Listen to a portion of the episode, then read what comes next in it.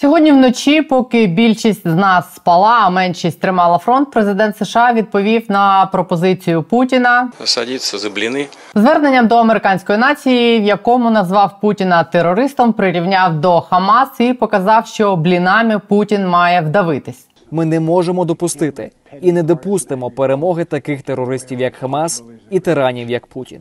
Вітаю, друзі! Це канал є питання. Я Олена Требушна. Сьогодні 20 жовтня. Сьогодні на нас чекає особливо важлива доба. В Штатах вирішуватиметься питання, чи буде у України зброя і гроші, щоб продовжувати війну наступного року. В своєму зверненні президент США оголосив, що сьогодні офіційно буде просити Конгрес виділити рекордний за розміром пакет фінансової допомоги, більша частина якої призначена Україні. Байден буде просити 100 мільярдів доларів. З них 60 мільярдів призначаються Україні чого нам мало б вистачити до наступних президентських виборів у Сполучених Штатах. Ще 14 мільярдів Білий Дім проситиме виділити Ізраїлю, 10 на гуманітарну допомогу, 14 на безпеку американських кордонів і 7 мільярдів на індійсько-тихоокеанський регіон.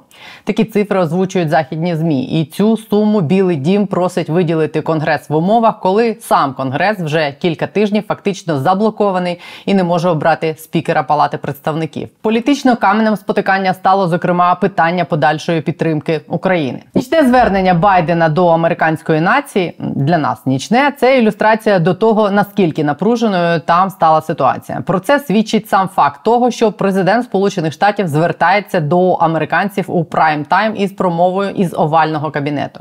Байден робить це лише вдруге за своє президентство. Такі події відбуваються, як правило, в незвичайних ситуаціях або коли Білий Дім має намір пояснити суспільству свою важливу важливу політичну ініціативу і підкреслити її значимість, в тому числі американському політикуму. Метою цього звернення до нації було якраз пояснити, чому Білий Дім просить 100 мільярдів у конгресу і чому напівпаралізований саме через гроші конгрес має взяти себе в руки і зробити це. Але час має ключове значення. Я знаю, що ми маємо розбіжності вдома. Ми маємо їх подолати. Байден пояснював американцям, чому підтримати Ізраїль і Україну в інтересах не тільки свободи і демократії, а й в прагматичних інтересах самої Америки і американців. Українці не просять американців воювати за них, казав Байден. Вони лише просять дати їм зброю. Цю зброю штати надсилають із власних запасів, а кошти, які він просять. Підуть зокрема на поповнення цих запасів, від чого виграють американські виробники і пересічні американці сотні тисяч з яких працюють на оборонних заводах. Половина з цих 60 мільярдів, призначених Україні, піде саме американським виробникам зброї. Президент США назвав це розумними інвестиціями, які принесуть дивіденти для американської безпеки на кілька поколінь. Нам все це тут може здаватись цинічним. І я читала, як ви писали в коментарях в нашому телеграм. Він, до речі, ось тут чи в описі під відео. Підпишіться. Дехто написав все ясно. Америка хоче заробляти на війні, а отже, війна надовго. Не думаю, що причина в тому. Думаю, такий аргумент Байден використав тому, що в очах більшості пересічних американців свобода і демократія, до яких апелював Байден, це звичайно важливо. Але аргумент про те, що податки американців витрачаються не тільки на абстрактні для них цінності, а на цілком матеріальні речі всередині всередині США на зарплати і на оновлення зброї дає звичайним людям більше відчуття того, що їхні податки витрачаються, скажімо так, з користю конкретно для них самих. Але до світлого, доброго, вічного в серцях американців Байден теж намагався достукатись. Коли я йшов вулицями Києва із президентом Зеленським під звуки повітряної тривоги вдалечині, я відчув щось, у що завжди вірив. Ми сильніші ніж будь-коли. Америка це маяк для світу. Досі. Але час має ключове значення. Те, що час має ключове значення в Україні сьогодні, відчувається особливо гостро з сухих зведень генштабу і воплів російських міл-блогерів, в яких вони просять донати на трупи. Хто може допомогти купити мішки для трупів. Бо на шляху руських танків на Берлін трапилася Авдіївка. Можна лише здогадуватись і уявляти, яких масштабів там під Авдіївкою тривають бої. Вчора ввечері в Авдіївку приїжджав особисто залужний. В своєму дописі він не називав її найскладнішою ділянкою фронту. На війні немає простих ділянок, є тільки ті, де складніше. Зараз це Авдіївка, написав головнокомандувач, але це читається між рядків і в сьогоднішніх зведеннях з фронту. В яких цього ранку були відображені рекордні втрати у окупантів: 1380 особового складу, 120 знищених бронемашин, 55 танків, 29 артилерійських систем, 4 РСЗВ, 33 одиниці автомобільної техніки. Це по всьому фронту. Речник генштабу, повідомляючи вранці, що росіяни поновили наступальні дії під Авдіївкою і не полишають спроб оточити її, сказав, що більшість втрат ворог поніс за минулу добу саме на Авдіївському відтинку фронту. Так, минулої доби на цьому напрямку втрати ворога склали вбитими та пораненими майже 900 окупантів. Знищено та пошкоджено майже 50 танків та понад 100 одиниць броньованої техніки противника. Тому так, час має, м'яко кажучи, ключове значення, в тому числі для постачань зброї, залишки фінансування на яку у Білого Дому закінчуються. Як з огляду на весь цей контекст відреагує американський конгрес на сьогоднішній запит Байдена на 100 мільярдів, і коли зможе розглянути його і схвалити, якщо сам конгрес все ще паралізований, спікера обрати не можуть вже другий тиждень, і дві спроби вже провалились. Про все це сьогодні і поговоримо. Не забудьте підписатись на є питання. Олександр Краєв, експерт ради зовнішньої політики Українська призма, розкаже, які розклади і настрої в американському конгресі, і які наші шанси отримати від штатів 60 мільярдів доларів, і то швидко.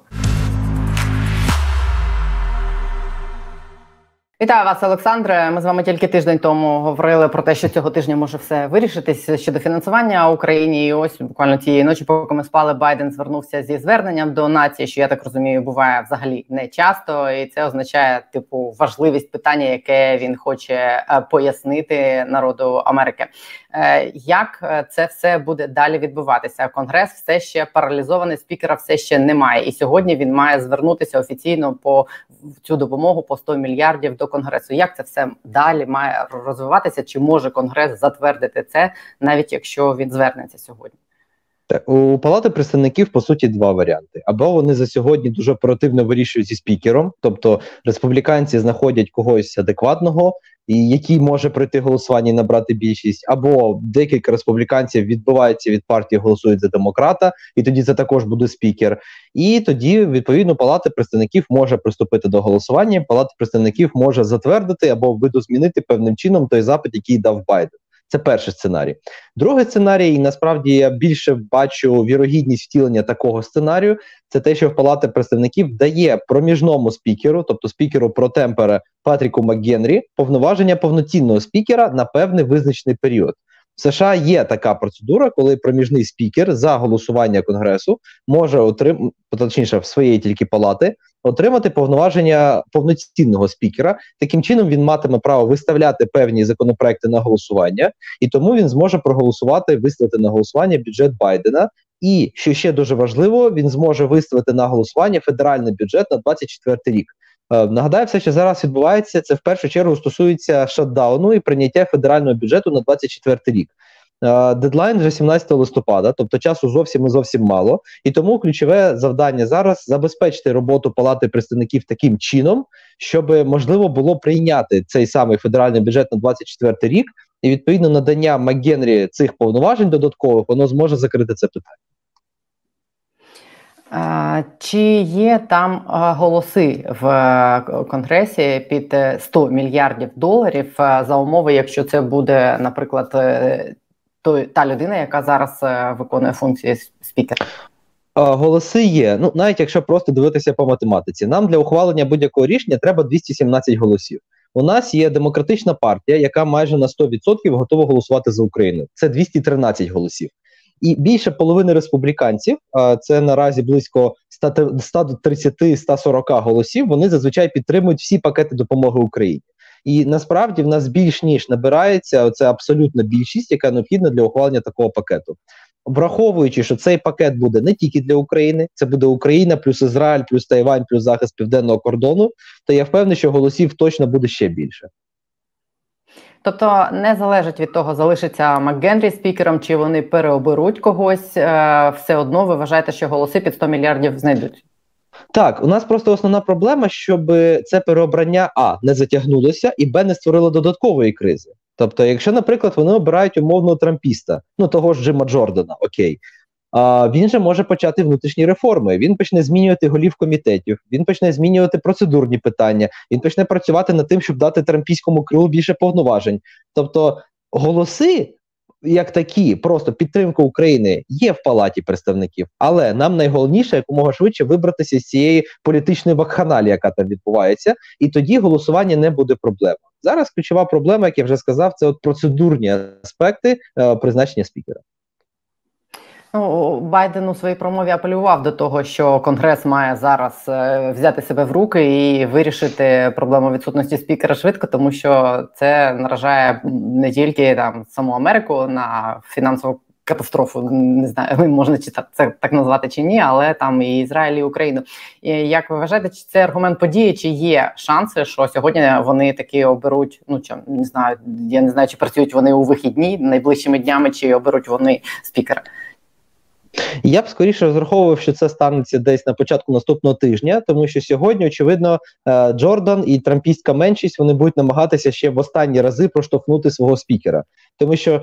Так працюють процедури американської демократії. Тобто, якщо подається кандидат від певної міноритарної групи у партії, перше голосування він точно провалює. Чому? Тому що навіть якщо він до цього зібрав колег, переконав їх, вони сказали, так, ми за тебе проголосуємо. Частина з них проголосує проти, тому що вони хочуть більше поступок.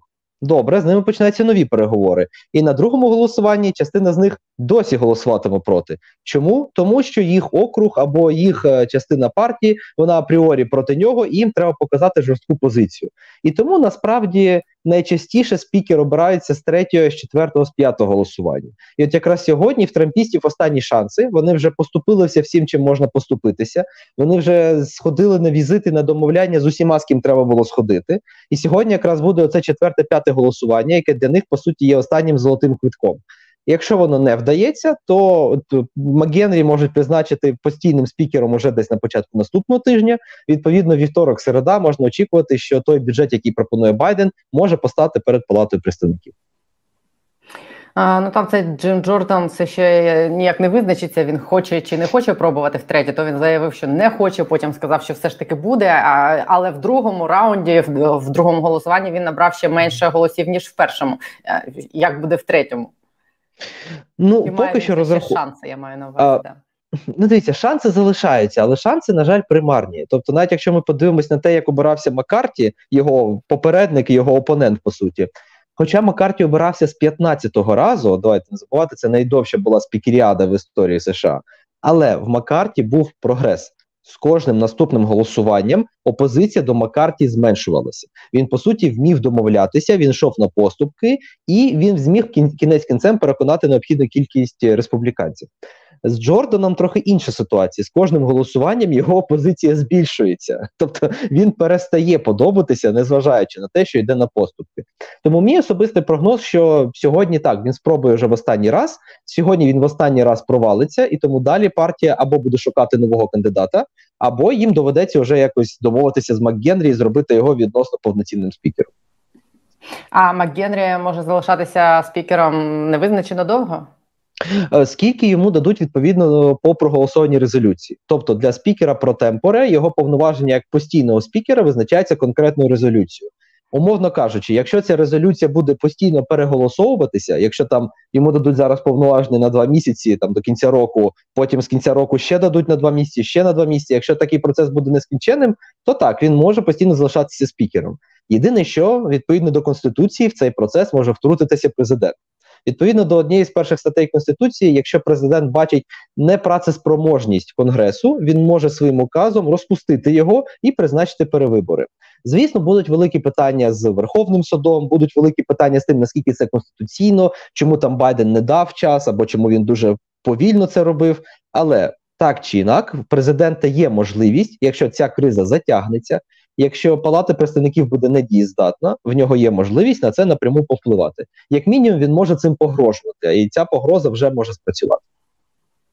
Так, але загалом ви вважаєте, що питання 100 мільярдів і їх ухвалення в Конгресі це питання швидше часу? Так, це дійсно питання часу, і це питання процедури. Тобто, нам треба якомога швидше вийти з цієї кризи. Ну нам американцям вийти з цієї кризи. Треба закінчити ці процедурні питання по головам комітетів, під головами і так далі. І тоді це питання дійсно було доволі швидко вирішено. Ну бо голосів нам точно вистачає. Ті аргументи, які Байден наводив у своїй промові, він апелював не тільки там до цінностей, до демократії, до свободи, а й до якихось прагматичних речей, що це корисно буде для самої Америки. Що е, американські виробники зброї отримають левову частку того бюджету, який він просить для України, і це дасть і е, ну прибутки компаніям і роботу американцям. Е, дехто в Україні це сприйняв так, що це означає, що Америка збирається заробляти на війні в Україні, і і це означає, що війна буде довго, бо їм це вигідно. Я так це сприймаю, що ну пересічним американцям зрозуміли аргумент про те, що це піде користь на ну, самій Америці і економіці Америки і пересічним американцям. Чи для того це було використано? Чи правильно я розумію? Так, ви абсолютно правильно все зрозуміли. І плюс це такий маленький реверанс в сторону республіканців, тому що цю тезу вперше запустили республіканці. Лідер республіканської меншості в Сенаті Міч Макконел, він перший сказав, що нашій партії потрібно зрозуміти, що війна в Україні це не просто правильно, це ще й вигідно. Тому що Макконел представляє округ, в якому є військові заводи, якщо не помиляюся, Локхід Мартін. І ці заводи збільшили кількість робочих місць на декілька сот тисяч лише за минулий рік. Тобто, найкращий приклад, який я постійно приводжу, це завод Lockheed Martin в штаті Вірджинія. Він виробляє джавелін. До повномасштабного вторгнення Росії він виробляв 4,5 тисячі джавелінів в рік. Американська армія потребувала поповнення запасів на 5 тисяч в рік, і тому вони просто деякі залишалися з минулого року служби, деякі нові приповнювали. Тобто вони більш-менш тримали стабільний рівень. Україні тільки за перші три місяці повномасштабного вторгнення РФ знадобилося 7 тисяч джавелінів. Тепер е, Lockheed Martin в штаті Вірджинія може виробляти до 13,5 тисяч одиниць в рік. Вони наростили прибутки, вони наростили промисловість, вони дали більше робочих місць. Вони відродили декілька невеликих місць, які забезпечували роботу цього заводу. Тобто, як би там не було, але всім тим крикунам з республіканської партії дійсно треба нагадувати, що хлопці і дівчата, це ж не просто тому, що це морально правильно, не не просто тому, що Америка має захищати молоді демократії проти диктатур, а це й тому, що це вам вигідно, і це гроші, і це мають розуміти і ваші виборці, це маєте розуміти ви самі, і це мають розуміти великі компанії безпекові. Тобто Тут, до речі, треба ще додавати, що це не питання в тому, що війна буде тривати безкінечно довго. Насправді ж найбільші гроші е, західні військові компанії заробляють не зараз. Вони їх будуть заробляти, коли постане питання переозброєння сучасної української армії. Тобто зараз це такі тактичні вигоди. Це тактичний заробіток, там декілька десятків е, Бредлі, декілька десятків Абрамсів, пару тисяч джавелінів. Окей, це таке. Найбільші прибутки ці компанії будуть отримувати після української перемоги коли почнуться перегони. Ну це те, що представники Райнметаль називають контрактом сторіччя. Тобто, хто поставить свої заводи в Україні, за що вони будуть відповідати, наскільки великі будуть замовлення, як часто вони будуть приходити, який буде рівень співпраці з Укроборонпромом? Тобто, ось тут вони будуть заробляти. Основні прибутки західного ОПК почнуться після української перемоги, тому вони зацікавлені в тому, щоб ми перемогли найшвидше, бо потім їм треба буде переозброювати. Ну як вони розраховують півтора мільйону сучасну українську армію. І от там дійсно лежить клондайк. А ви вважаєте, що е, це як е, така штука, про яку ми можемо говорити з певненістю, що вони сюди прийдуть і будуть це робити і вкладатися сюди? І оце приїзд Пріцкер цього тижня, Сторча, який теж е, місія якогось цього тижня починається. Це теж, мабуть, елемент тих стратегічних там не знаю планів. Абсолютно вірно, вони готують підґрунтя. Тобто, ми бачимо, що вже завод Райнметаль в принципі в Україні функціонує. Поки що це обмежені потужності, це в основному ремонтний цех, плюс виробництво дуже невеликої кількості розходників. Але а, ті надприбутки, які вони будуть отримувати від цього всього, вони повністю перекривають всі інші їх перестороги, забобони і так далі. Ну що вже казати, Райнметаль з початку року відкрив 5 нових заводів по світу. І в принципі Райнметаль по своїй потужності, якби не позиція Олафа Шольца, ну трохи так відхилимося в сторону. Якби не позиція Олафа Шольца, Райнметаль міг забезпечувати нас всіма боєприпасами, які нам взагалі потрібні. Тобто потенціал західного бізнесу є. Є нерішучість певних політиків. І американці, на щастя, для нас розуміються набагато краще, ніж європейці. І тому в нас є пані Пенні Пріцкер, яка перевіряє, як ідуть реформи. Тому в нас є всі ці листи від Конгресу, від Білого Дому про те, що ну давайте рухайте реформи, бо ми не зможемо до вас завести а, ці, ці інвестиції. І в першу чергу це стосується якраз військових інвестицій. Тобто військові компанії вже хочуть заміняти нам те виробництво, яке знищили росіяни. Вони готові сюди вкладати мільярди, щоб побудувати танкові заводи, заводи боєприпасів, заводи озброєння піхотного і так далі. Просто вони хочуть це робити в системі, де працює суд, де є захист від корупції, де є прозоре врядування. Вони хочуть працювати в нормальних умовах. Ну і не можна їх в цьому звинувачувати. А наскільки насправді є для них критичним, щоб тут не було корупції, тому що були в історії випадки, коли там західні компанії, в тому числі американські, заходили в Україну навіть за часів Януковича, і Янукович фактично був гарантом того, що їх тут ніякий суд і ніхто не буде чіпати. Можливо, і зараз таке може повторитись. Е, насправді так ми розглядали з колегами такий сценарій, але в нас є паралельно декілька дуже важливих політичних аспектів. Перший аспект Україна стала дуже і дуже публічною темою. Тобто, зараз про українську корупцію, про українські реформи говорять всі. Зараз за цим набагато більше спостереження. Тобто, якщо за часів Януковича.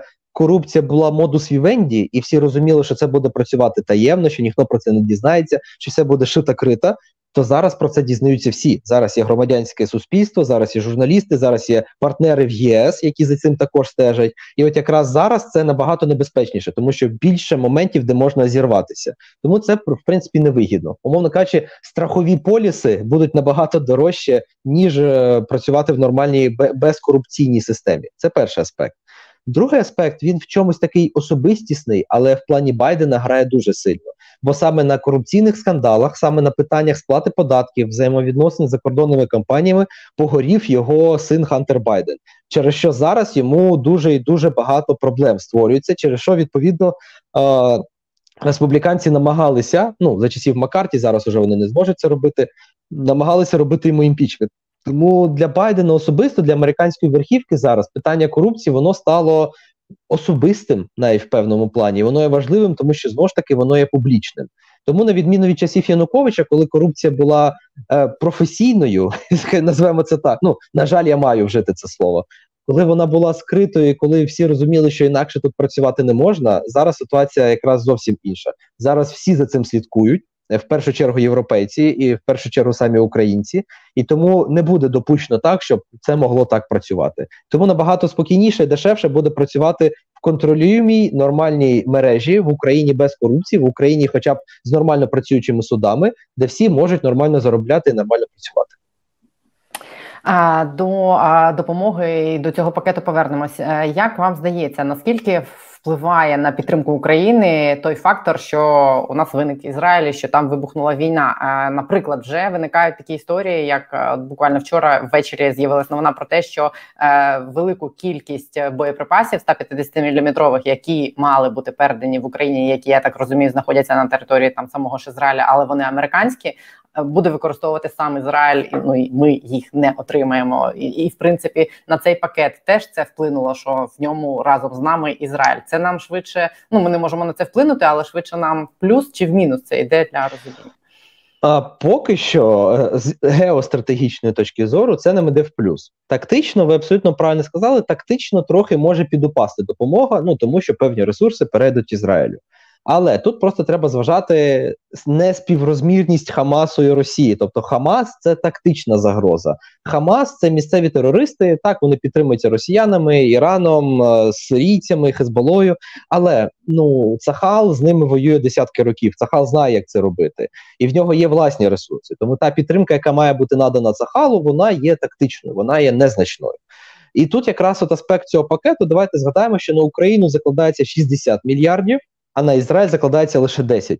Тобто, навіть в стратегічній перспективі цілорічної допомоги на наступний рік українські пакети в 6 разів більше ніж те, що виділяється Ізраїлю. Тому з тактичної точки зору, так Ізраїлю більше уваги, Ізраїлю більше озброєння, ну тому що це от гаряча точка, яку треба вирішити тут і зараз, і якомога швидше. Але стратегічно ми навпаки побачили певний елемент єднання. От згадайте в перші дні, там 10 десь жовтня, коли росіяни, китайці намагалися дуже активно розкрутити цей наратив, що ну мовляв, зараз захід захід покине Україну, бо є Ізраїль, Україні не буде пакетів допомоги. Україна має певним чином згортати е, війну, як вони це називають. Чомусь вони вважають, що саме ми маємо це робити, і так далі. І на фоні цього в нас проходить 16-та зустріч Рамштайн, де Україні виділяють рекордну кількість як під, підкреслю, не е, величину пакетів, а саме кількість окремих пакетів. В Україні виділяють рекордну кількість окремих пакетів допомоги майже від усіх членів Рамштайн. Паралельно, незважаючи на заперечення зі сторони штатів, офіційні заперечення, Україна все-таки отримає атакамси, і атакамси починає ефективно використовувати. Тобто, на фоні Ізраїлю Захід навпаки відчув необхідність ще раз довести свою відданість Україні. Він зрозумів, що на фоні зростання агресії Росії, на фоні такої невизначеної позиції Китаю, незважаючи на витрати на Ізраїль, вони мають показати єдність довкола України. Тобто, е, підсумовуючи з тактичної точки зору, так Ізраїль перейняв на себе медійну увагу, Ізраїль перейняв на себе певні пакети допомоги, Ізраїль перейняв на себе певний аспект підтримки Заходу. Але зі стратегічної точки зору, те, що сталося в Ізраїлі, допомогло Заходу укріпитися в певній парадигмі, і парадигма дуже проста: Україна, Ізраїль і Тайвань це все частини однієї проблеми, одного фронту фронту боротьби малих молодих демократій проти величезних диктаторських терористичних режимів. І оцей спільний пакет допомог це по суті є повернення до патернів холодної війни, коли все це розглядалося як єдиний фронт. Це не окремо українська криза, ізраїльська криза, тайванська криза. Це ось системна повноцінна боротьба проти диктатур. Тому стратегічно Ізраїль навпаки зіграє нам на руку. Е, на своїй промові цій нічній Байден е, проводив паралелі між Хамасом і Путіним, називав Путіна терористом і казав, що це речі одного порядку. І це все було сказано вже після того, як Путін виходив і казав, давайте сідати, їсти бліни і підписувати там мирні якісь угоди. Чи можна вважати це офіційною відповіддю Байдена? Це і атакамса? Так, це абсолютно чітко. Це дві відповіді. Скажімо, це практична відповідь, прильоти по Бердянську, по Луганську, і це наративна відповідь. Це просто наратив, що як би Росія там себе не сприймала, щоб вона себе не будувала і не зображувала, американці все чітко розуміють. Тобто, от і це, до речі, хороший посил навіть для наших людей, для тих, хто дивиться за американськими новинами. Те, що американці е, не поспішають передавати певні типи озброєння, або на показ кажуть, що ні, цього ніколи не станеться. Згадайте Атакамси. Саліван казав, що цього не може статися, бо бо цього не може статися, бо це третя світова вони все рівно їх передають. Тобто, незважаючи на публічну такі е, обережну риторику, незважаючи на те, що американці дуже часто виглядають як нерішучі партнери, вони все чудово розуміють. Вони все чудово розуміють, і тому вони нас підтримують. Вони знають, хто такий Путін, вони знають, що таке російський режим, і вони з нами будуть до перемоги. Тобто, ця вчорашня заява Байдена вона фактично перекреслила всі такі сумнівні і скептичні наративи стосовно американської позиції. А Атакамси, останнє у мене два запитання. Чи це пробна партія, як ви вважаєте, чи буде більше з тої риторики, яку ви чуєте із їх боку, і з боку Кулеби? Те, що він сказав, що він їх буде багато і більше. Атакамсів точно буде плані, більше. Навіть Атак... я я уточню питання. Це навіть в плані тих червоних ліній, які були перейдені в чергове, коли вони їх таки передали. Ну, знаєте, і як би це дивно не звучало, я маю тут подякувати послу Російської Федерації в Америці пану Антонову, тому що якраз завдяки його риториці американці побачили, що по атакамсам червоних ліній нема. Бо це ж Антонов протягом трьох місяців волав про те, що це прямий конфлікт США і Росії. Танки це фігня артилерія фігня, хаймарси може якось пережили. А ось атакамси з цього моменту починається прямий конфлікт НАТО і Росії. І це момент, коли типу запускається, він неформально навіть для журналістів казав, що це момент запуску ядерних боєголовок. Що цього ми терпіти не будемо. І тут прилітають атакамси, якось терплять, якось все нормально. і Виходить, Путін каже, це нічого ніяк не змінює стратегічну обстановку на фронті. Тому так, атакамсів точно буде більше, бо завдячуючи пану Антонову, ну, завдячуючи Путіну, американці зрозуміли, що росіяни, ну вибачте за такий сленг, но не відповідають за свій базар. От ми часто з колегами називаємо російську зовнішню політику гопнічистою. І от тут якраз основний аспект проявився: що якщо ти такий класний, якщо ти такий хуліган, який готовий всім погрожувати, ну ти маєш ці погрози втілювати ти маєш просто в якийсь момент показати силу. Росіяни не роблять цього, і тому атакамсів буде більше, і вони будуть більш якісні, тому що це насправді питання щодо таурісів. Тобто та партія атакамсів, яка прийшла зараз, вона не переконає Шольца дати Тауруса. Тому що це атакамси кластерні, це атакамси обмеженої дальності, і це атакамси малі. Як тільки прийдуть атакамси на 300-350 кілометрів з повноцінною бойовою частиною, тоді це буде переконливим аргументом для Шольца надати Taurus-а. Це цікаво, я про це не подумала, бо да, в останні дні знову лунали з Німеччини заяви про те, що вони не готові дати Taurus, і, мабуть, це якраз підтвердження того, що дайте щось більш дальнобійне. Вони бояться. Да, ну бо Taurus-и, да, розумієте, в Taurus-ах просто чим нам важливий Taurus як такий? От я я, на жаль, не є військовим експертом per se, а я, але я багато спілкувався з нашими військовими аналітиками, з німецькими колегами. Питання в чому? Тауруси це більше 300 кілометрів, і це об'єднана бойова частина. Таурус це чітко запланована бойова машина для знищення або броньованих, або статичних цілей, тобто архітектурних об'єктів. По суті, одного Тауруса нам би вистачило, щоб повноцінно закрити питання Кримського мосту. І саме цього бояться німці, тому що вони не готові бути першими. От згадайте питання з танками. Оголосили британці про танки, пішли Леопарди.